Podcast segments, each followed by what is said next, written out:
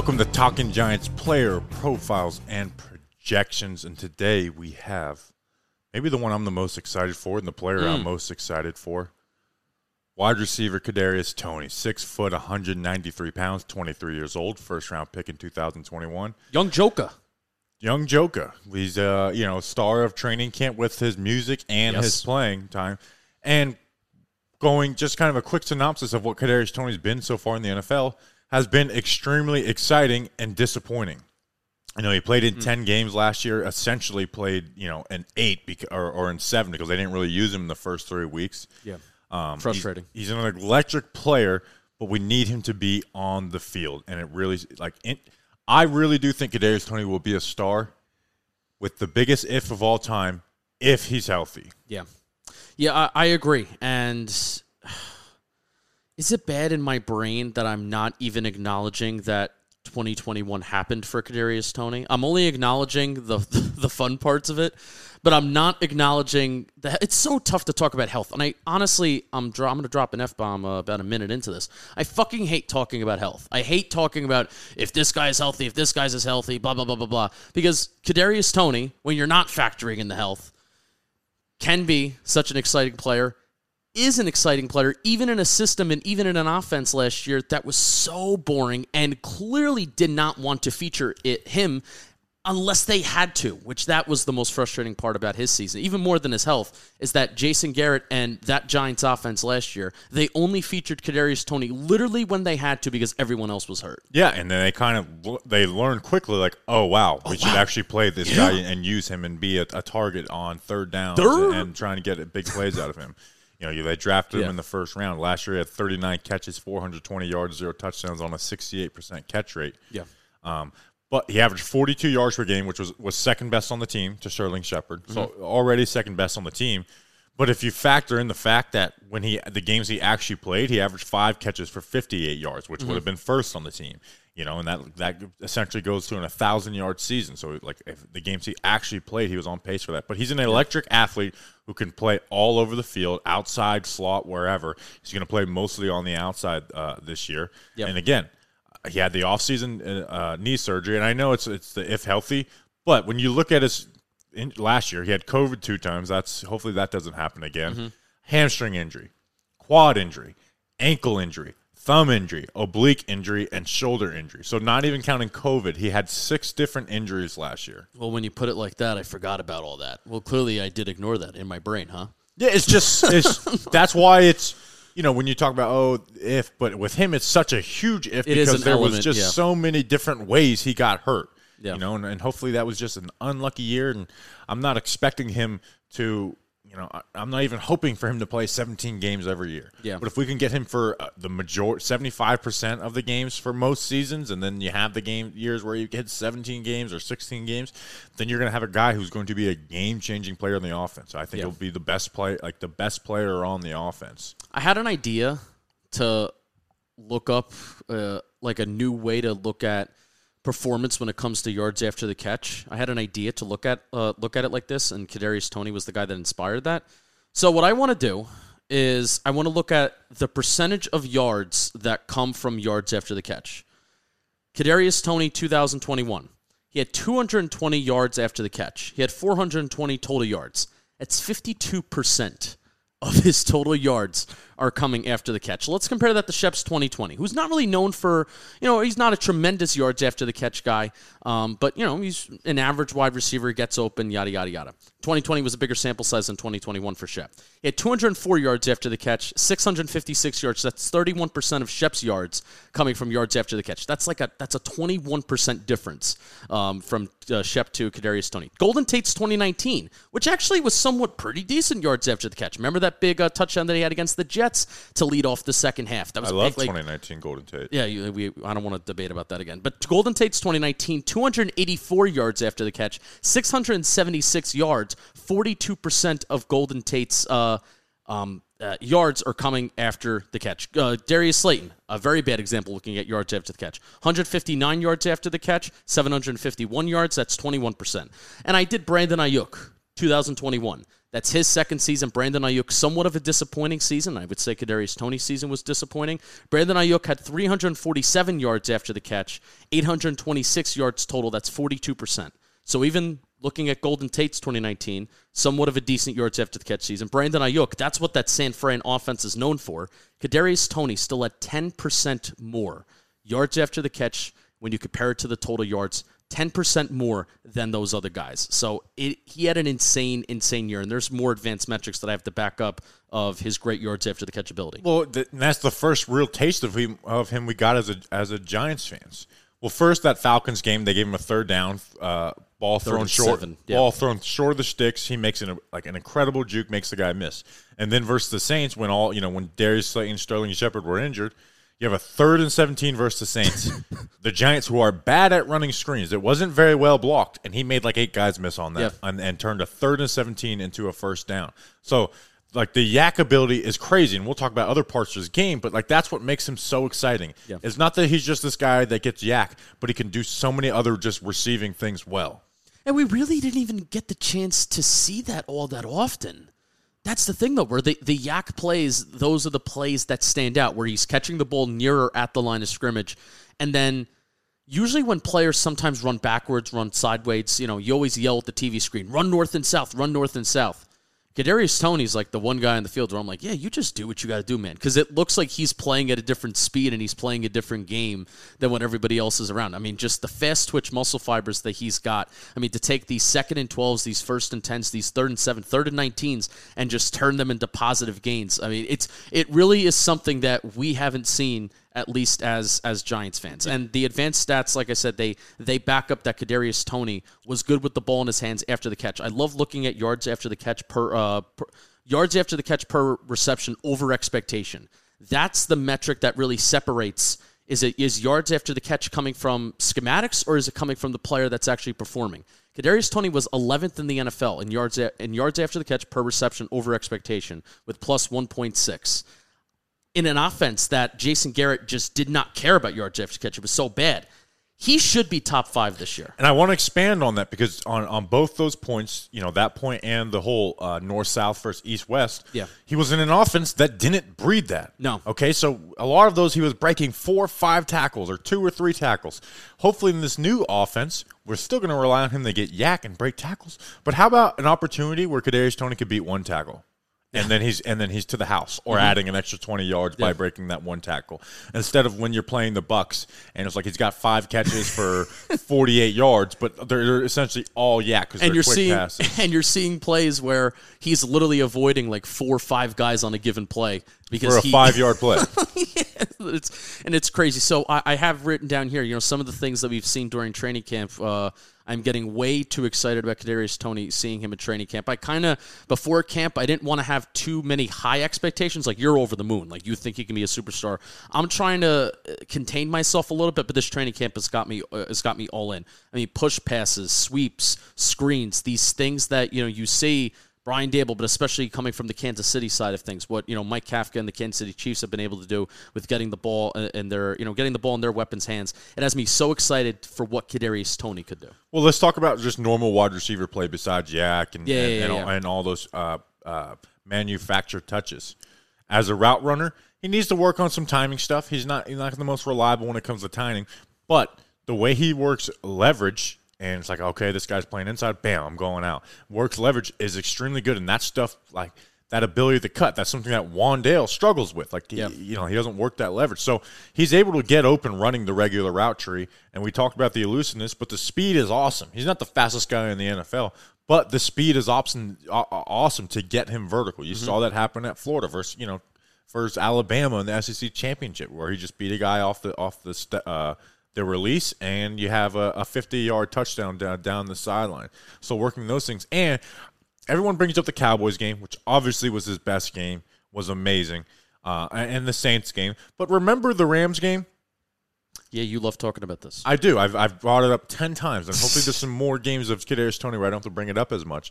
They pl- had five passing plays. He had three catches for 36 yards. One was on a third and third, uh, third and 15 speed out.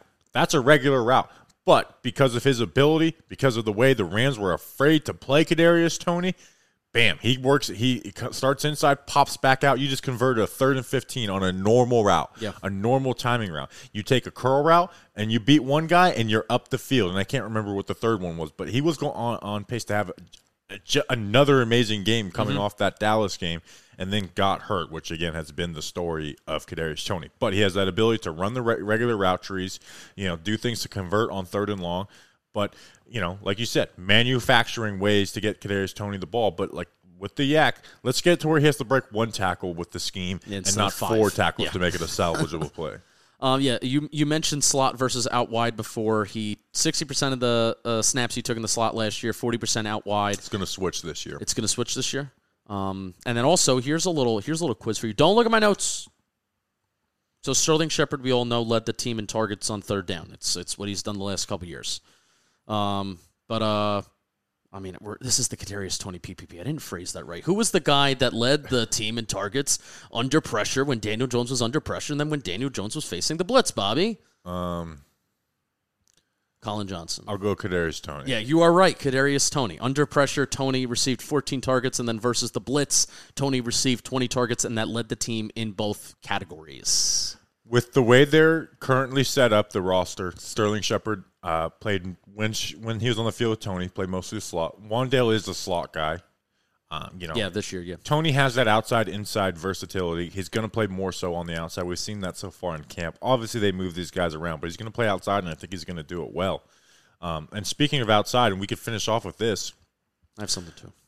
Okay, have what you have, and I will finish off with contested catches. Oh. No, I want to do contested catches because what I have is a projection. So you do contested Probably catches. the weakest part of his game coming out of Florida was the ability to make contested catches. He just doesn't have it. Wrong. Well, when he's had the opportunity, he's done well, Including in training camp camp, as well. year. And it's not always pretty, really not. But he's had those opportunities, and he's basically come down with every single one of those. So, uh, you know, it's not going to be. He's not your contested catch guy. But if you throw a ball on the sideline in the corner, You can do he's it. Show, he's shown the ability in a year in a training camp to go at, uh, bring that ball down. Tyreek Hill's second year in 2017. If Kadarius Toney has a 75 catch year, 105 targets, seven touchdowns, a lot, 71.4% catch rate, and 1,183 yards, we're over the moon with that, right? Yes, I mean, Yes. touchdowns. Now, I, I actually want to talk about his touchdowns. Um, do you have anything to say about catches, targets, catch rate, yards, etc.? No, No. Um, if if healthy, that I, if if he gets the 75 catches on that 100, 105 targets, over a thousand yards, like yes, plus that is what we expect. But seven touchdowns, that seems like a lot, but we really only saw one red zone practice at the time that this PPP is coming out. Um, they did target these slot guys, the smaller guys, Kadarius Toney, Wan'Dale Robinson. They were targeting them a lot in the red zone. So, hey, you never know. Could get up there. Yeah, and again, I, I think his he's a guy whose touchdown numbers will fluctuate year for year. Yeah. there'll be a year where he has two. It, it, That's usually what happens in the NFL. I feel. Yeah, but more so with a guy like Kadarius Toney. Where Yeah. like, you, could you see him having a, a, a year like that? Yeah, we have a year where it's like, you know what, he's been amazing, but he didn't have the huge touchdown numbers. Like, I don't think he's a guy like Odell who's just going to get that every single year. Right. But I, I'm very excited for Kadarius Toney. Anything else before we move on to Tae Crowder? No, stay healthy, please, and low key, kind of be the best player on the offense. And go to Bareburger. Oh, and, and go to Bareburger. That's right. Do you do we think uh we think we can get Kadarius Toney at a Bareburger? What do you think he'd be like? Uh, I think he would. He'd have to get the trust of Bareburger, so he needs to keep watching our That's ads true. and get and get more trust of Bareburger. Do you think he's an elk burger, ostrich burger, bison burger, or like a regular burger kind of guy? regular burger? Regular burger? Yeah. You don't think he'd go wild and be like, I want to try an ostrich burger? I don't know. It might take a Pat Leonard burger. Is he? Oh wow. We should we should try and get Bareburger to make a Pat Leonard burger, but make it bad. No. No, because nothing at Bareburger's bad, and they have something for everyone. Yes, even you. They're a burger joint, but they're not the type to be bogged down by the labels. Their menu is filled with options for everyone, regardless of dietary preferences. Whether you're 100% vegan or you think ketchup is a vegetable, they won't judge. Pat Leonard, Pat Leonard thinks uh, ketchup is a vegetable. Uh, ketchup is a I wish. Pat Leonard was a vegetable. There's only one dietary restrictions. Oh, that's really mean. Food that's made to taste great. Um, Bareburger Kitchen and Bar, we mentioned that they have elk burgers, ostrich burgers, bison burgers, a lot of exotic burgers. And for me, I'm getting kind of bored by the typical chain. Getting kind of bored with my burger options. You know, I don't want a burger, you know, that just has Swiss cheese on it or, you know, a, a, a cheeseburger with bacon on it. I want something that's a little different, and Bareburger's got that. So click the link in our description to find yourself at your new favorite happy hour spot, burger joint and luncheon. Bareburger Kitchen and Bar, they're sponsoring our these PPPs. Thank you to Bareburger. All right, Tae Crowder, and his name is Crowder, not Crawford anymore, because Dave hmm. Gettleman is gone. Six foot three, two hundred thirty-five pounds. him. Twenty-five years old. 2020, the 755th, not 700, the 255th overall pick, Mister Irrelevant, In the seventh round. Tae Crowder. Very, he's still fairly new to the linebacker position. You know, he played running back in Georgia until the final two seasons. Now entering his third year in the NFL. Just some raw stats this past year in 17 games: 130 tackles, three tackles for a loss, zero sacks, two interceptions. Fun fact: both of his interceptions were versus running backs. Mm, David Montgomery and Jalen Hurts. In 2020, he had 11 games played, but nine actual games at linebacker, 57 tackles, three tackles for a loss, and a sack. Justin Tae Crowder was a guy we liked going into last year, but he really struggled in 2021. Yeah. As the inside linebacker one with Blake Martinez down and take and taking the green dot and being the play call of the defense, he really, really struggled. And the question with Tae Crowder now is how well does he play in his third year in the NFL, but not with those inside linebacker one duties because he cannot he cannot be a successful player as an inside linebacker one. Before I talk about how I did not like Tae Crowder's 2021 season, I'm going to start off with something positive. Um, I I did a, uh, a Giants history show called Bleeding Blue, and one of the exercises that we did this year is we went through each round of the NFL draft for the New York Giants and their history, and what players are the best taken from each round. Tae Crowder is already one of the best seventh round draft picks in Giants franchise history, and he will continue to be one of the best and continue to move up in like you know the respect, especially if he plays out his rookie deal and he is a starter and he's still a significant player that's kind of hanging around. So I want to throw that out there. Tae Crowder, kind of awesome, kind of cool that he's you know seventh round pick, Mister Irrelevant. And I thought he was underdrafted too. But Yeah. Remember, like they drafted T.J. Brunson a linebacker. I was like, Tae Crowder's a much better player than T.J. Brunson. Mm-hmm. And in fact, I liked him a lot more than a few guys they drafted before him. I Yeah. thought he was like a fourth round pick. So I want to provide that context. But Tae Crowder did not have a good 2021. I, I think he was put in a very, very bad spot um, with Blake Martinez going down and then him being thrusted into interior linebacker number one. You can already make an argument that he was thrusted into the starting lineup in 2020 to begin with because he's a seventh round pick and being interior linebacker number two because everyone else was. Uh, I mean, as a Mr. Irrelevant, he was starting in week five. yeah, yeah, and you know he handled the interior linebacker one duties last year not very well, but you know kept helped keep the defense afloat. Um, and because I think Patrick Graham was playing those two high shells, and they're really trying to prevent the explosive play.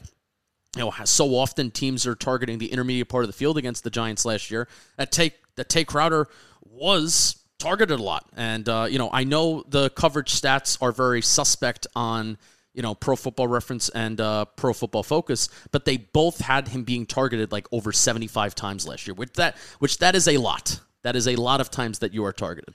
Yeah, but I, I think the main thing is just the run game. Like he was like Yeah, as the inside tackles, linebacker yeah. one, and part of it, like you said, was Patrick Graham went to some more lighter boxes where in 2020 they didn't. They you know they had every gap accounted for on mo- the majority of snaps. But with that and having the linebacker one duties, duties he was a sl- he was slow processing what the uh, uh, running what the offense was doing in front of them. He would miss his keys sometimes. Yeah. like he'd be staring at the running back and the guards are pulling. Like remember the Cowboys? You know the guards are pulling and Tae Crowder's just sitting there staring at the running backs. Like no, you you got to follow those guards, and the uh, Cowboys are able to get a lot of yards outside the tackles. Um, he was bad taking on blocks, and he didn't have great angles. You know there was you know which led to big rushing games, and and and I think this is not the the big rushes that was the biggest issue with the Giants' rushing defense. It was the fact that they could get four yards pretty No, easily. the, the, yes, one hundred percent. Yeah.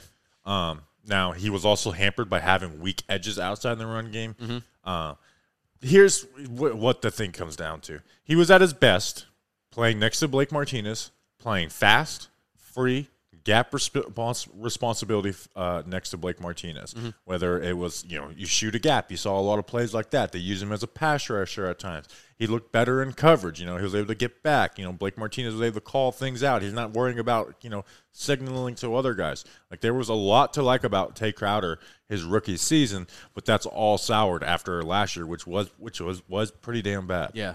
Pro Football Reference, which I, I trust a lot of the stuff that they do, they only had him on the hook for a 5.8 missed tackle rate, and he did have over 100 tackles last year.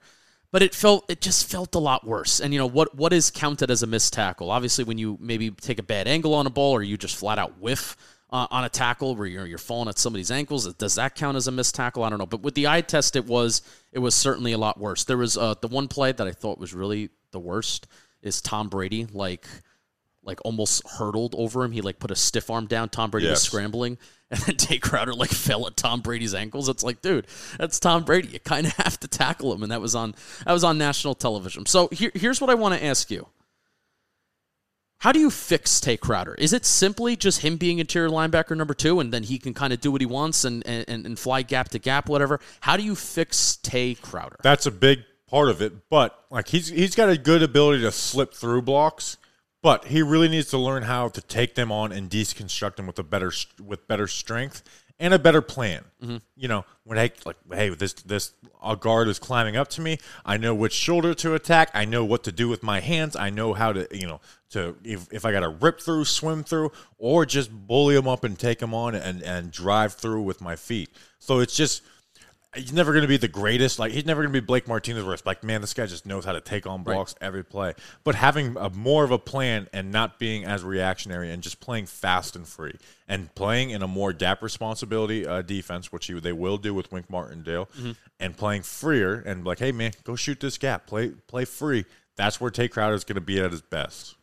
Yeah, the Philly interception was awesome last year. You mentioned how a running back threw that. I mean, that was huge. That was an interception that was down in the red zone. The Eagles were driving. I believe it was at the end of the first half. It was the last play of the first half. Um, Giants had a, as everybody knows, the Giants had a, uh, lot of trouble, um, whether it's scoring points or just allowing points at the end of the first half. So that was big, and that was a uh, you know pretty big win too.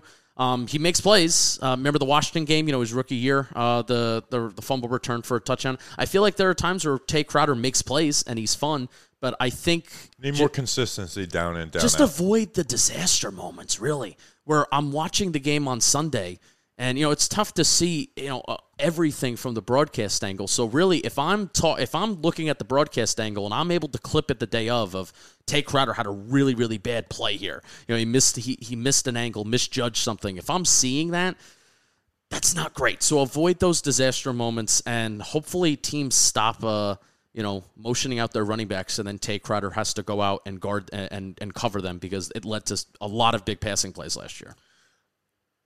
He's now has competition with Darrian Beavers and Micah McFadden on the team, so it's it's kind of now or never for him to solidify a starting role. He, Yeah. he started he started camp so far with the with the ones. Um, it's up to him to beat all those guys out. He wasn't drafted by this new regime. They just drafted two linebackers, um, one in the fourth round, one in the sixth round. So it's going to be interesting to see. Uh, I hate that the tide has chi- changed on Tae Crowder because at the at the beginning of his career, he was the seventh round pick who I was banging on the table like you need to play this guy over Devante Downs, and he was fun. And then last year really soured on him. So I want, I hopefully we could get back to a, a good middle ground of just a solid player with Tae Crowder. So Yeah, well, you know, when you compare him to Devante Downs, it's not a high bar. no, but he, he but he did look good his rookie year. No, Like- he did. Like people did. were excited, and it was and it was it was deserved. So uh, we'll see you guys tomorrow. We'll have some recap of camp, another interview. Check out all the other player profiles and projections, camp live streams. Uh, Justin doing hand signals when I'm finishing podcast. Until then, let's go big blue.